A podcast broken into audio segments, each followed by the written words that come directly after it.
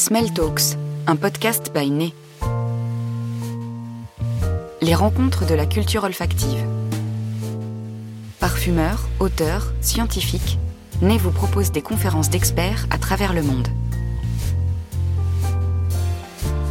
Le jeudi 11 mai 2023, la librairie Ici, à Paris, accueillait le lancement du 15e numéro de Né, la revue olfactive. En écho à la thématique du dossier, au fil du temps, une table ronde rassemblait ce soir-là trois expertes Céline Perdriel, parfumeuse senior chez Cosmo International Fragrance, Véronique Nieberg, parfumeuse et vice-présidente de la création Fine Fragrance chez Mann, et Isabelle Chazot, membre du conseil d'administration et présidente du comité scientifique de l'Osmotech. Une table ronde modérée par Sarah Boisse du collectif Né.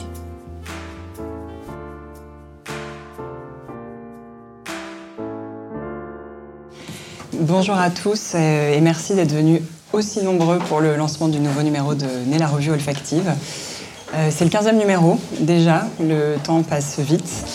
Et justement, vous me voyez venir, euh, dans ce numéro vous pourrez découvrir donc un grand dossier consacré à la question du temps. Euh, le temps perdu de Proust et sa Madeleine, qui est le sujet d'un article consacré à la mémoire olfactive du point de vue des neurosciences. Le temps de la création des parfums dans l'industrie d'aujourd'hui le temps de la nature qui donne aux parfumeurs certains de ses ingrédients, euh, le temps qui fait évoluer les parfums, qui en fait disparaître parfois certains, et enfin le temps que les parfums durent sur notre peau, cette euh, tenue qui est devenue vraiment un sujet euh, central pour tout le monde, les marques comme les consommateurs.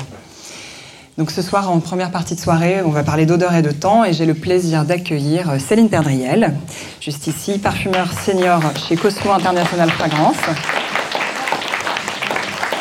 Véronique Nieberg, euh, vice-présidente parfumeur et création Fine Fragrance pour l'Europe, le Moyen-Orient et l'Afrique chez Mann. Et Isabelle Chazot, membre du conseil d'administration et présidente du comité scientifique de l'Osmotech de Versailles. Merci d'être là. Pour commencer, j'aimerais aborder avec vous le temps des développements qui sont souvent assez longs dans l'univers de la parfumerie. Euh, généralement, entre le brief d'une marque et la finalisation d'une formule, il se passe entre deux et trois ans. Céline Perdriel, vous en tant que parfumeur, comment est-ce que vous gérez ce temps Pour moi, le rapport au temps pendant la création, il est très très particulier parce que il y a plusieurs étapes. Euh, la première étape euh, va être le choix du nom. Pour moi, elle est. Enfin, je pense qu'on a tous des processus créatifs assez différents. Tu vas en avoir un différent, je pense. Et en tous les cas, le, temps de trouver le nom, de trouver, euh, c'est une partie de ce que je vais vouloir exprimer, c'est le, le nom euh, de, la, de la composition. voilà. Donc mon accord, parce qu'au début on part sur un accord, on part sur quelques matières qu'on va assembler, essayer d'équilibrer. Euh, du coup le nom est très important et va jouer vraiment euh, sur l'inspiration, sur la suite à donner. Un exemple, si je peux en donner un, quand on a travaillé sur, sur le cuir Nilam d'Atelier Matéri, L'inspiration première euh, de la créatrice de Véronique, c'était de, de, nous dire voilà, je veux l'odeur d'un perfecto neuf. Et du coup, je suis allée chercher, creuser. moi, j'ai besoin de me nourrir en fait de, de l'inspiration, de ce que, que, la marque a voulu nous demander. Et donc voilà, je suis allée chercher euh, comment c'est porté, enfin comment, quand on a commencé à, apporter un, perfecto, à quel moment. Et du coup, le premier film euh, qui, faisait apparaître un perfecto, c'était euh, Into the Wild. Et voilà, mon, accord, il s'est construit comme ça. Je voulais quelque chose de sauvage, un cuir assez sauvage, beaucoup de patchouli. Voilà. Ça, c'est hyper important. Et parfois, je peux passer beaucoup de temps à chercher un nom. Euh, c'est important. Ensuite, une fois qu'on a le temps, une fois qu'on a la, la, création qui est un petit peu aboutie, on va la présenter à notre client.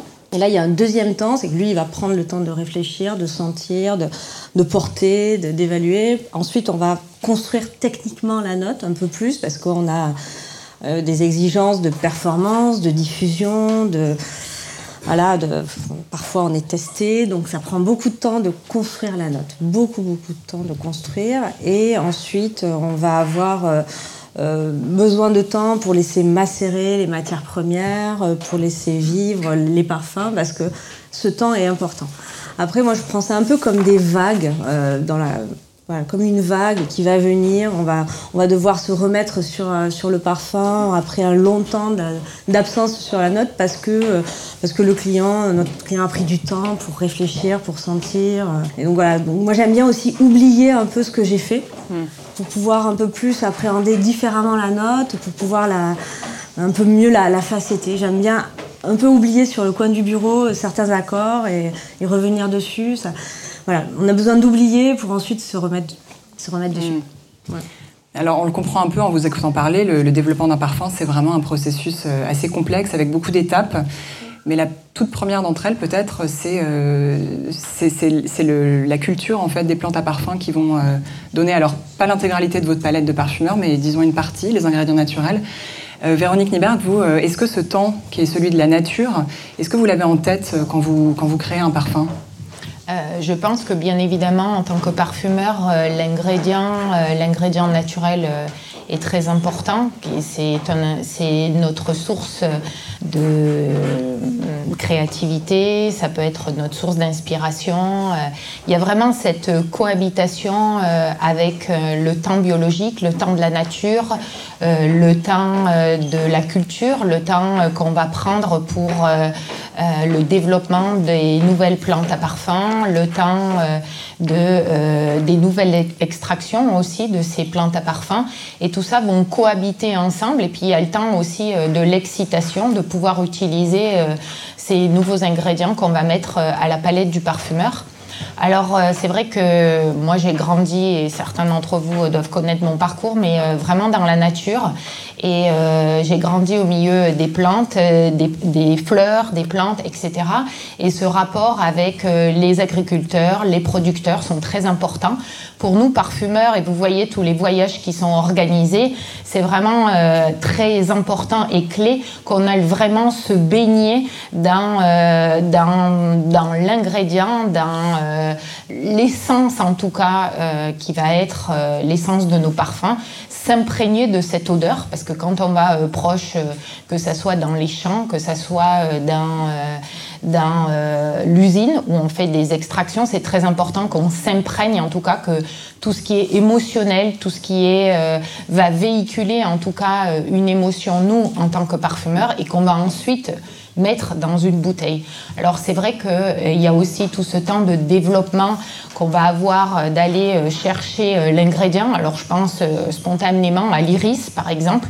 On va aller prendre des rhizomes d'iris, mais après il y a tout le temps aussi que le rhizome va sécher. Et là, pour ceux qui connaissent pas, ça prend énormément de temps. Il faut à peu près 5 ans pour qu'il y ait ce rhizome sèche et développe en fin de compte l'ingrédient qui, qui est odorant et qui en fait euh, nous permet ensuite de pouvoir euh, donner cet effet irisé dans nos parfums.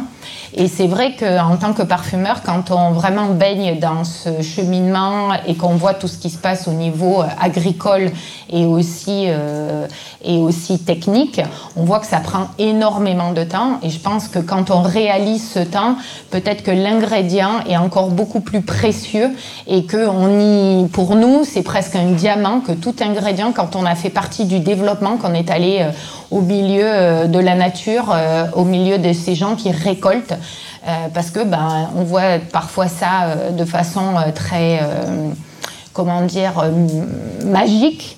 Mais ben, il y a de la labeur, c'est pas toujours évident. Il y a les saisons, il y a parfois aussi les intempéries, et puis on n'obtient pas toujours.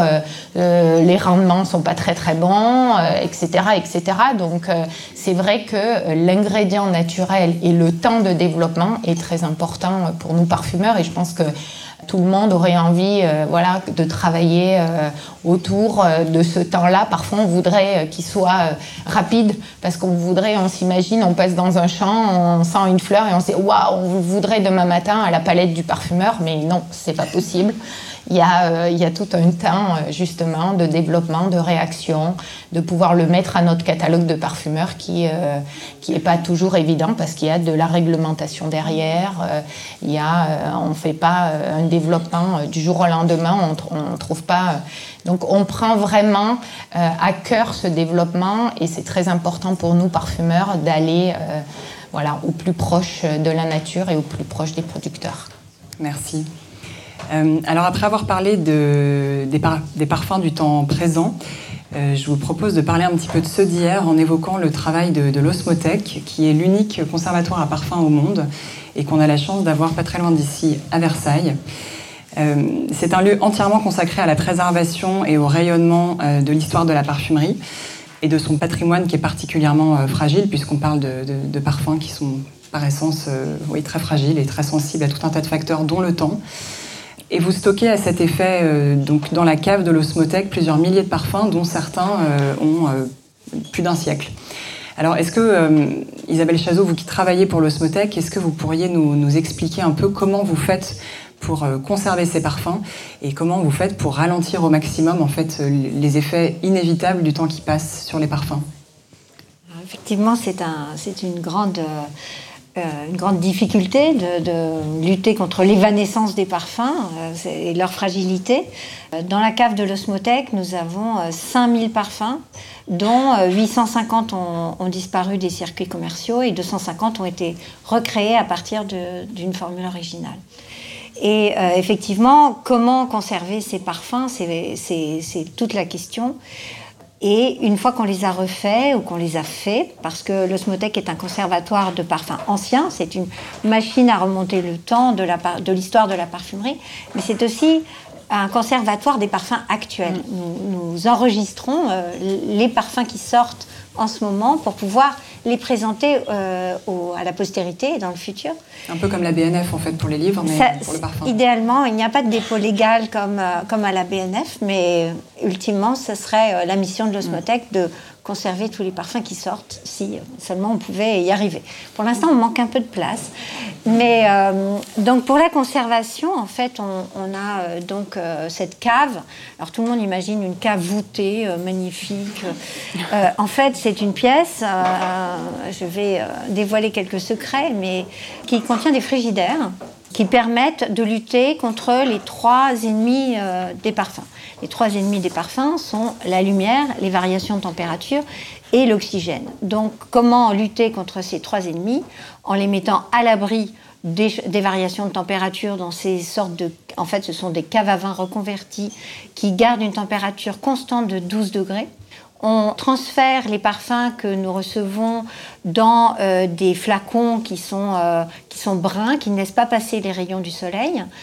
Et on ne garde pas les, magnifiques flacons, euh, en tout cas pour cet objectif de préservation des parfums. Et enfin, on introduit dans chaque flacon ce qu'on appelle les flacons mères, les, parfums, les, les, flacons dans lesquels on conserve ces parfums.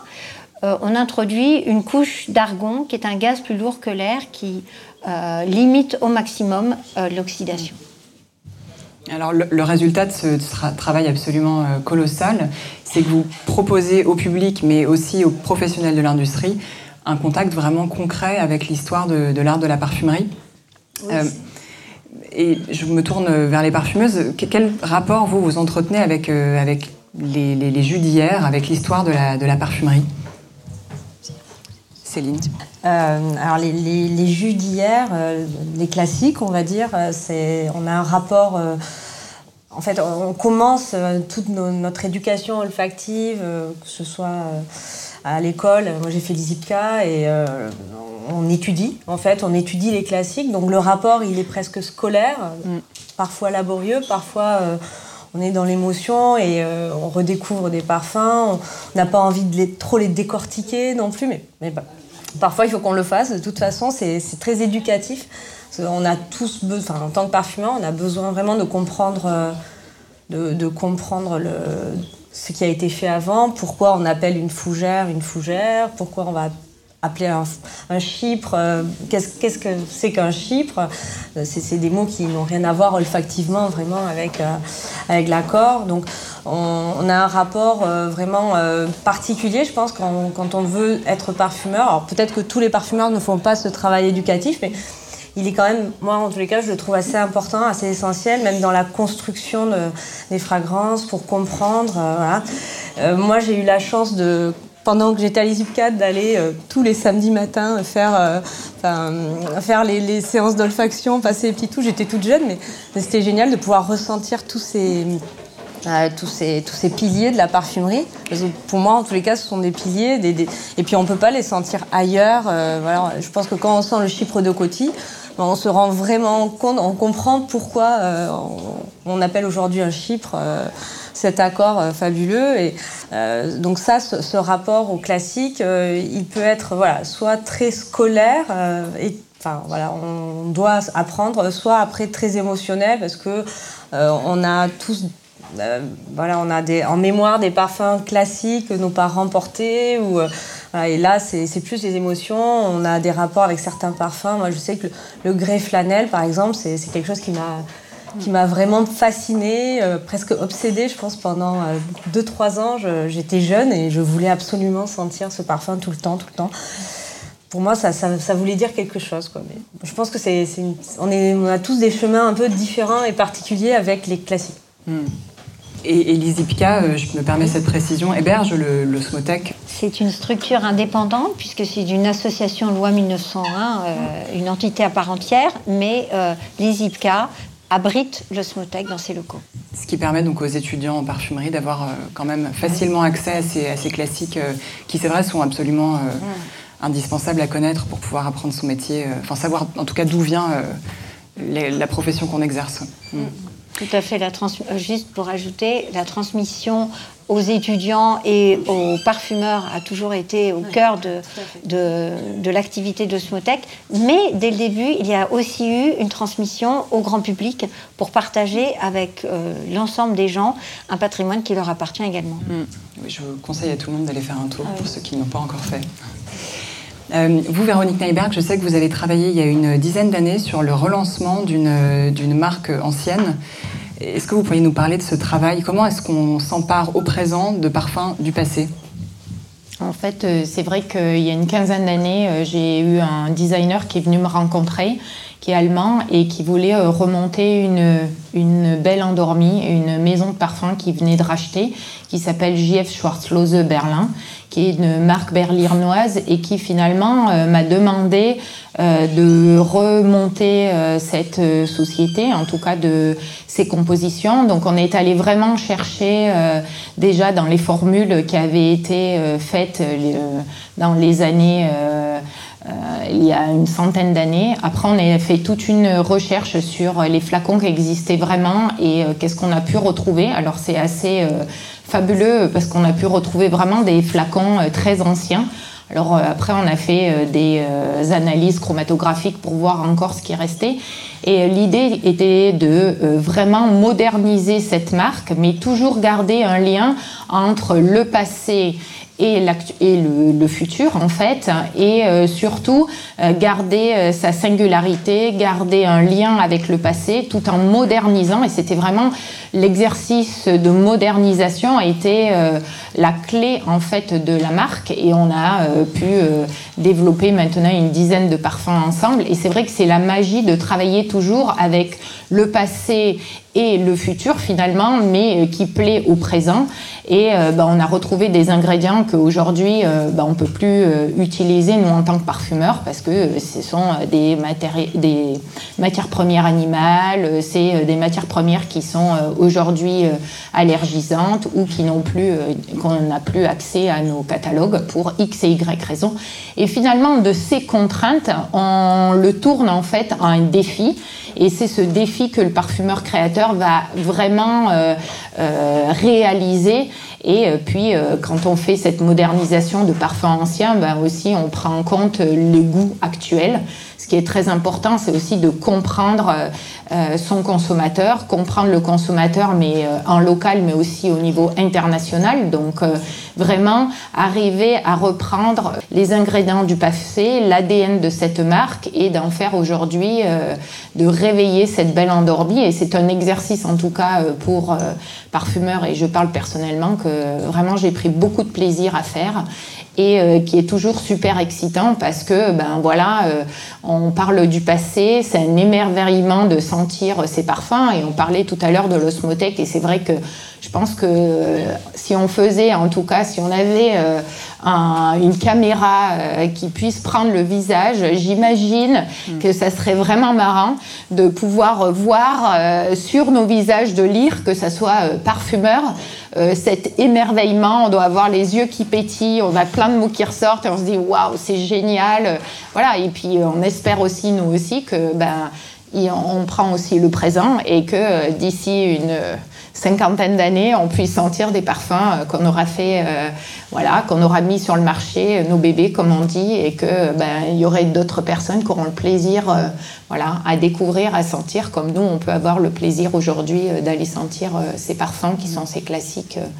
qui nous servent tous les jours et on ne passe pas un jour sans parler d'un parfum classique dans nos développements.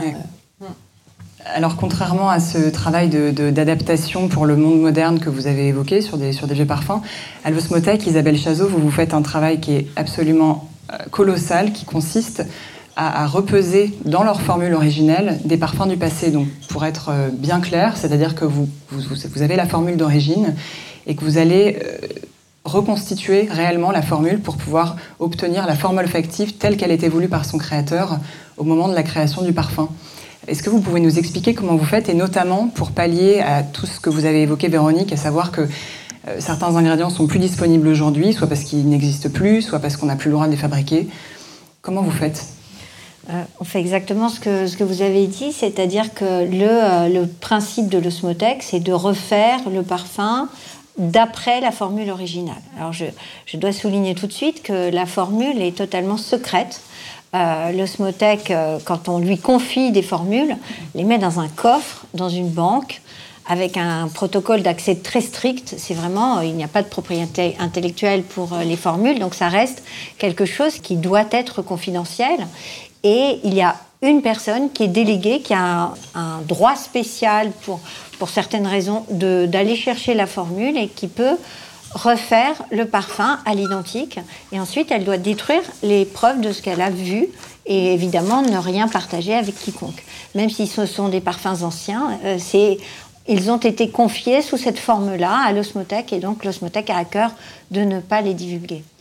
Une fois que le parfumeur euh, ou la parfumeur qui a euh, la formule en main peut, le faire, elle, il ou elle respecte très très scrupuleusement la liste des ingrédients euh, et euh, ne se permet pas d'interprétation, ou en tout cas euh, le minimum, c'est au plus près de la formule originale.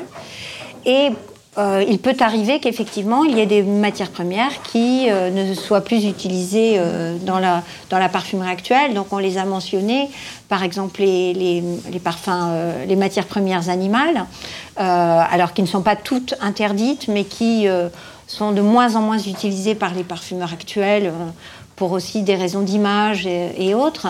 Et donc, pour l'instant, nous avons des stocks de ces matières premières naturelles à l'osmothèque. Et donc, nous pouvons refaire euh, la formule avec euh, les quantités qui sont indiquées sur, sur la formule originale.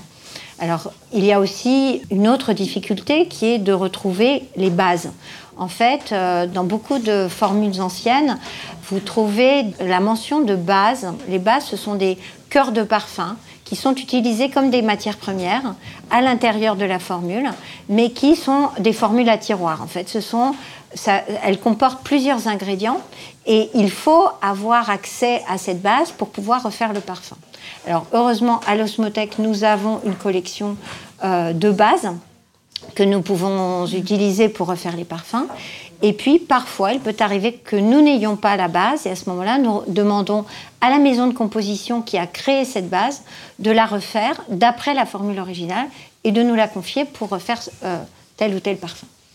Euh, il y a aussi, par exemple, l'utilisation de matières euh, restreintes ou interdites. On a parlé du chypre, je pense à la mousse de chêne, bien sûr nous, nous n'avons pas besoin de respecter les contraintes de la réglementation, puisque nous ne vendons pas les parfums, ils ne sont pas destinés à être portés, ils sont seulement destinés à être sentis sur des, mouillettes ou des touches à sentir. Donc, euh, on n'a pas besoin de respecter cette régulation. Et on va donc utiliser euh, la mousse de chêne. Et il peut arriver aussi que certaines euh, molécules synthétiques soient, soient, interdites, ou en particulier, sans rentrer dans les détails techniques, les, les, les muscs nitrés, par exemple. Et il y en a un certain nombre que nous demandons de refaire. En particulier, nous avons un partenariat avec l'université euh, Saint-Quentin de, Versailles, l'UVSQ, et nous demandons au laboratoire Lavoisier de refaire pour nous des matières premières synthétiques qui ont disparu du marché afin de pouvoir refaire ces parfums disparus. C'est vraiment un travail euh, de fourmi. Tout à fait. Et il y a un dernier sujet qu'on va aborder ensemble, c'est celui de la tenue des parfums. Comme je l'évoquais tout à l'heure, c'est vraiment devenu un sujet euh, de première importance. J'ai créé une enquête dans le dernier numéro de Nez. J'ai eu l'occasion de me rendre compte à quel point, pour vous, parfumeurs, c'était parfois la première chose qu'on vous demandait avant même de parler de la note, c'est de parler de, la tenue du, parfum. Céline, est-ce que vous pourriez nous dire un petit peu comment ça se manifeste, cet impératif? Et euh, est-ce qu'il est partout pareil dans, Vous travaillez pour l'international, est-ce que tous les pays ont la même exigence en matière de tenue? Non. Euh, clairement, enfin, c'est un peu catégorique, mais quand on parle de tenue pour euh, un parfum qui va être vendu en Europe ou pour un parfum qui sera vendu en Asie, euh, ça ne sera pas du tout la, même, euh, la même exigence. Il y a le rapport au parfum qui va être très différent suivant les zones géographiques. aux États-Unis, il, y a des besoins. Au Middle East, d'autres qui seront complètement différents, en Amérique du Sud aussi, en Asie, euh, qui, qui est vraiment une région euh, euh, très jeune, on va dire, sur, le, sur la sur l'utilisation des parfums, enfin je dis jeune parce que c'est vraiment très récent historiquement mm. parlant, les contraintes seront différentes. Et quand on parle de tenue, va y avoir, il va y avoir cette notion de long lasting qui revient sans cesse. Aujourd'hui, c'est vrai que quand on nous confie un brief, c'est une c'est la chose presque la plus importante. Moi, je, on s'exécute dans le sens où euh, voilà, il faut qu'on a des molécules aujourd'hui à notre disposition qui sont très substantives, qui sont très tenaces. Euh, voilà, moi je me pose beaucoup de questions. Euh, j'ai commencé à me la poser assez tôt dans, mon métier de parfumeur quand j'ai dû travailler sur des déodorants. J'ai eu un passage où j'ai fait, fait beaucoup de déodorants. Et euh, au début, on a travaillé des déodorants euh, sur des formules alcooliques. on ne voit pratiquement plus ça aujourd'hui. Euh, ensuite, on nous a demandé de travailler sur des antiperspirants. Donc les antiperspirants nous demandaient, on disait voilà, il faut que ça tienne, il faut que ça tienne. Et puis là, on a vu atterrir des, des produits qui claimaient 72 heures de, voilà, de rémanence. Donc on nous faisait tester les parfums avec des, des malodores pendant 72 heures. Bon là, moi je me pose clairement... Qu'est-ce que c'est des malodores Ah oui, des mauvaises odeurs, pardon. Oui, des, des, mauvaises odeurs. Donc on recrée euh, de façon un peu artificielle, mais euh, bien, bien réelle, des odeurs euh, des mauvaises odeurs que l'on doit couvrir avec, par exemple, un déodorant ou un antiperspirant. Et là, quand on nous demande de tenir plus de 72 heures, bon là, moi, j'ai un problème. Hmm. J'ai un problème euh, qui est, qui est d'ordre hygiénique. Hmm. Euh, moi, je me dis, c'est complètement euh, absurde. Voilà. Et aujourd'hui, on a régulièrement des, des, des, clientes qui nous demandent une tenue toujours plus longue, toujours plus longue. Bon, euh, le plaisir de se parfumer, il vient à peu près tous les jours. Hein. Mm. Tous les jours, on se parfume. Après, peut-être la douche ou pas. Hein. Ça, c'est encore. c'est une question, mais bon, on se parfume euh, tous les jours. Moi, je trouve que c'est tellement. Un, pour moi, le plaisir, il vient en se parfumant. La tête, euh, de, sentir le parfum en tête, c'est complètement différent de lorsqu'on va le sentir en fin de journée sur sa peau. On va avoir un, un ressenti complètement différent je comprends qu'il y ait besoin de ce long lasting. On le travaille, on travaille vraiment. Après, pour moi, il y a vraiment une question qui se pose. Euh, qu'est-ce que ça veut dire euh, la tenue Voilà, il y a la puissance, il y a la tenue. il y a des termes qui sont très différents, qui ont des significations assez différentes. Mais cette histoire de long lasting, et puis là, dernièrement, je me suis reposé la question euh, parce que je me suis dit, bon, on a des molécules, par exemple, on en a entendu parler, des boisés ambrés. Euh, des molécules euh, issues de la synthèse euh, essentiellement. qui sont capables, enfin qui sont capables, je sais pas si, qui restent plus de trois mois sur une touche. Voilà, sur une touche, ça va rester trois mois. Nous, on, les travaille bien sûr parce qu'il y a une demande de, certains marchés, on, en est consciente, on n'est pas forcément en, adoration de ces molécules. Hein, ça a quelque chose d'assez perturbant pour nous parfumeurs parce que nous, elles crient, hein, elles crient dans nos nez. mais on doit les utiliser. On doit, les, parce qu'il y a une demande, vraiment. Euh, mais elle dure très très longtemps, trois mois. C'est quand même, euh, voilà, les gens se, parfument, ils parfument leurs vêtements, mais voilà, c'est un rapport euh, qui est assez particulier, moi, qui me perturbe à certains moments parce qu'on a des parfums qu'on construit dans la longueur, dans le temps, on fait attention à ce qu'effectivement il y ait un fond qui soit très intéressant, très moi, la notion de plaisir, que ce soit la tête, le cœur, le fond, il faut qu'on se fasse plaisir avec un parfum. C'est pour ça que je fais ce métier. Euh, et du coup, euh, bon, moi, je sais pas, je, me dis, on fait un parfum pour se parfumer tous les jours, donc c'est important quand même de garder ça en tête. Mm. Et c'est vrai que cette, cette demande de nos clients, moi, j'ai eu parfois des discussions euh, avec, avec les clients à ce, sujet-là. On a, bon, la plus grosse demande de tenue, de long lasting, elle vient je me dis si je me trompe, mais du Middle East. Euh, pourquoi? Parce qu'il fait 40, 50 degrés là-bas. Euh, et donc le parfum, il subit des températures de 40 à 50 degrés sur la peau.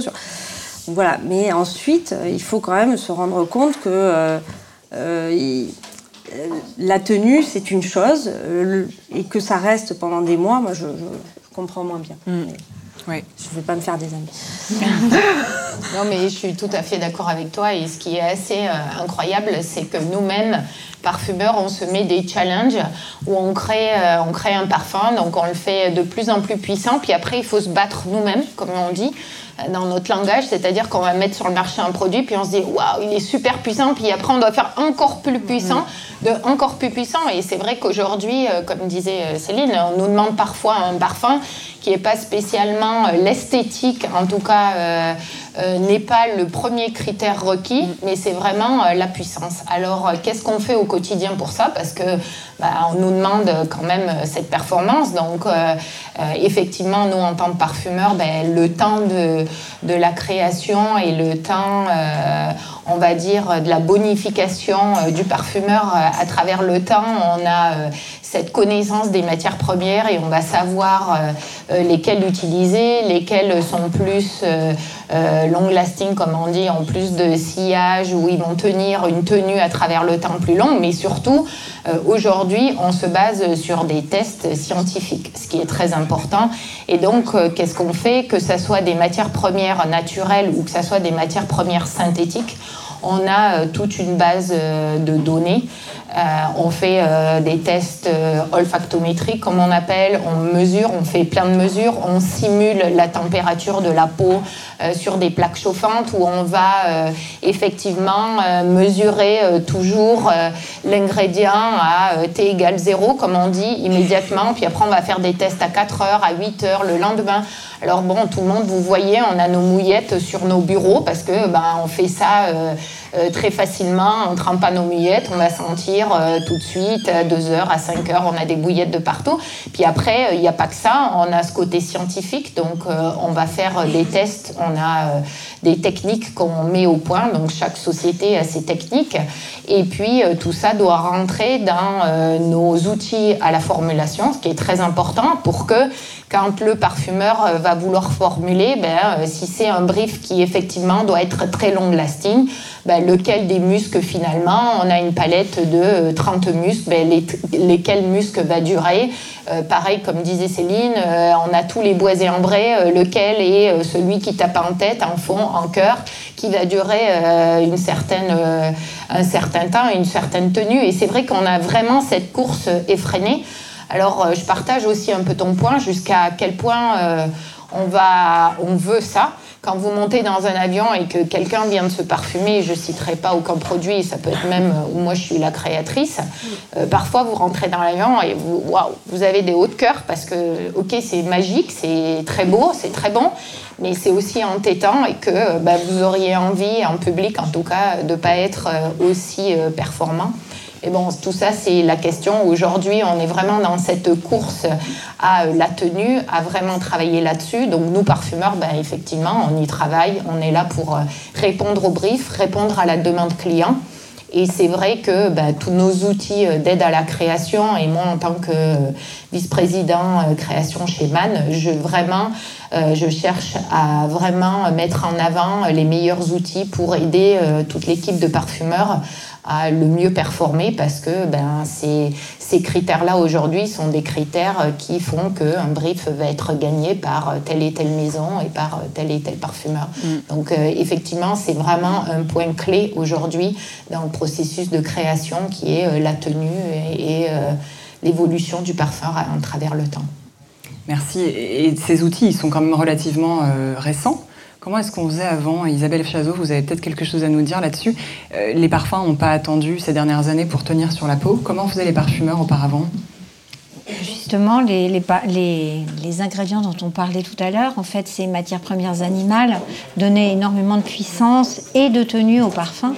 Euh, que ce soit le musc, la civette, l'ambre gris, euh, le castoreum. C'était des matières qui, permettaient au, parfum de durer très longtemps. Certaines matières premières aussi, comme euh, la mousse de chêne, on y revient. Ou, il y a d'autres ingrédients, le, patchouli, qui permettent au, parfum de, durer très très longtemps.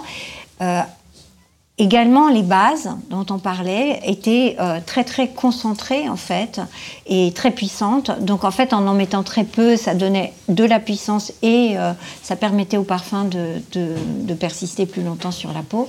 Donc en fait, c'est l'ensemble de... Et puis des matières premières synthétiques aussi euh, contribuaient à, pour les notes cuir et tout ça, à, conserver les, les parfums plus longtemps et à leur rendre, à leur donner beaucoup de beaucoup de, de tenue sur le temps.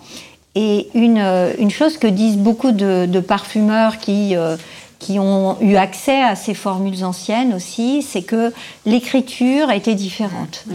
Et que, euh, que, qu'en fait, on a été obligé, je crois, de, de simplifier l'écriture aussi pour euh, des raisons qui, qui, tiennent à la réglementation, parce que maintenant, il faut passer les formules dans des logiciels qui analysent et qui disent euh, quels ingrédients on peut utiliser pour, euh, pour le parfum. Euh, bon, quand je pense au début du XXe siècle, on n'avait pas ce genre de contraintes. Et donc, on pouvait doser très très finement et, mettre également des bases sans dévoiler le contenu de toute la base. Donc en fait, il y a certains parfumeurs qui sont connus pour avoir créé des formules très complexes. Euh, ça n'est pas forcément cela qui donne de la tenue au parfum, mais dans certains cas, c'est vrai que euh, ça augmente la durée et la puissance du parfum.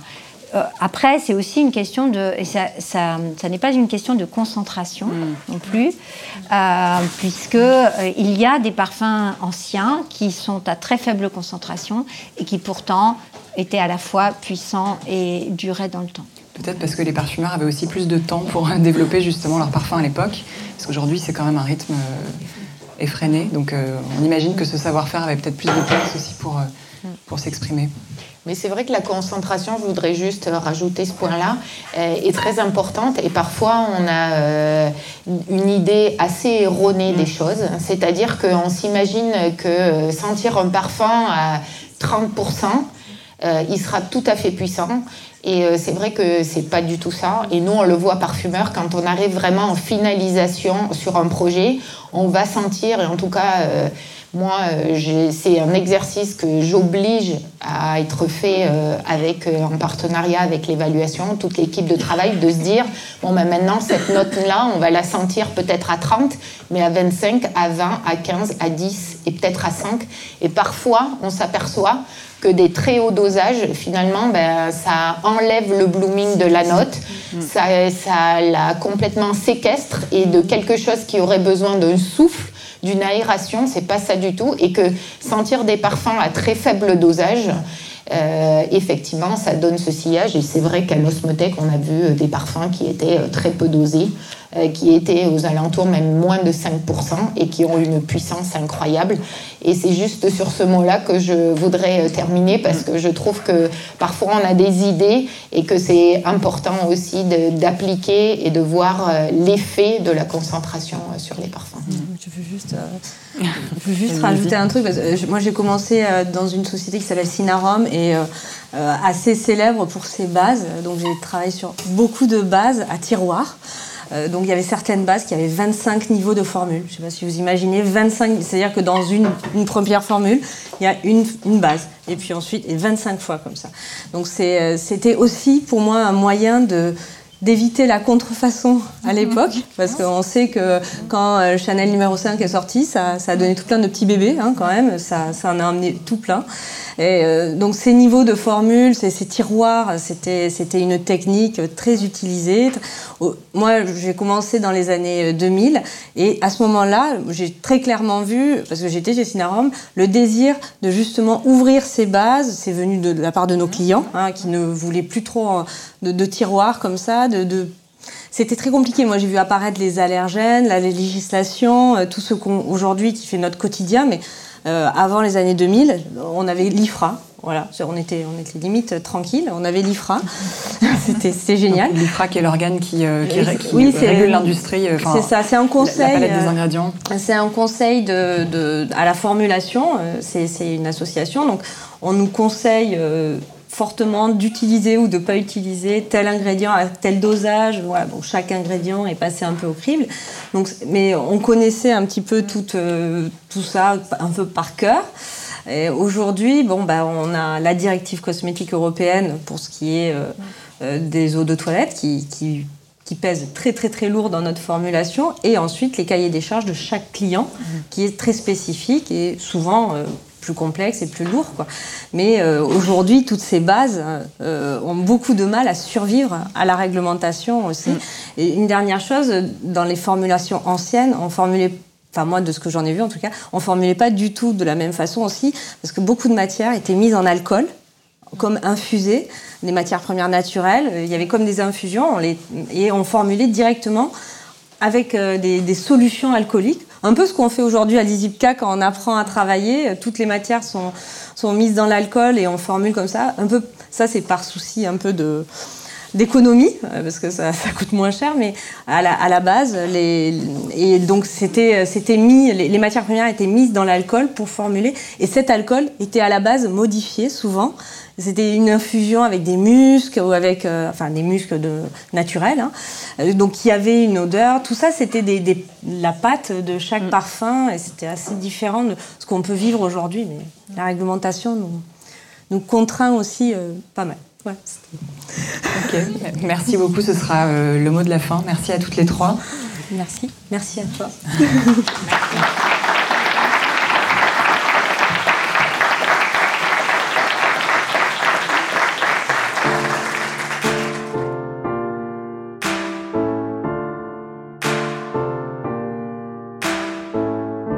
Retrouvez cette émission sur podcast.bainet.com et sur les plateformes habituelles.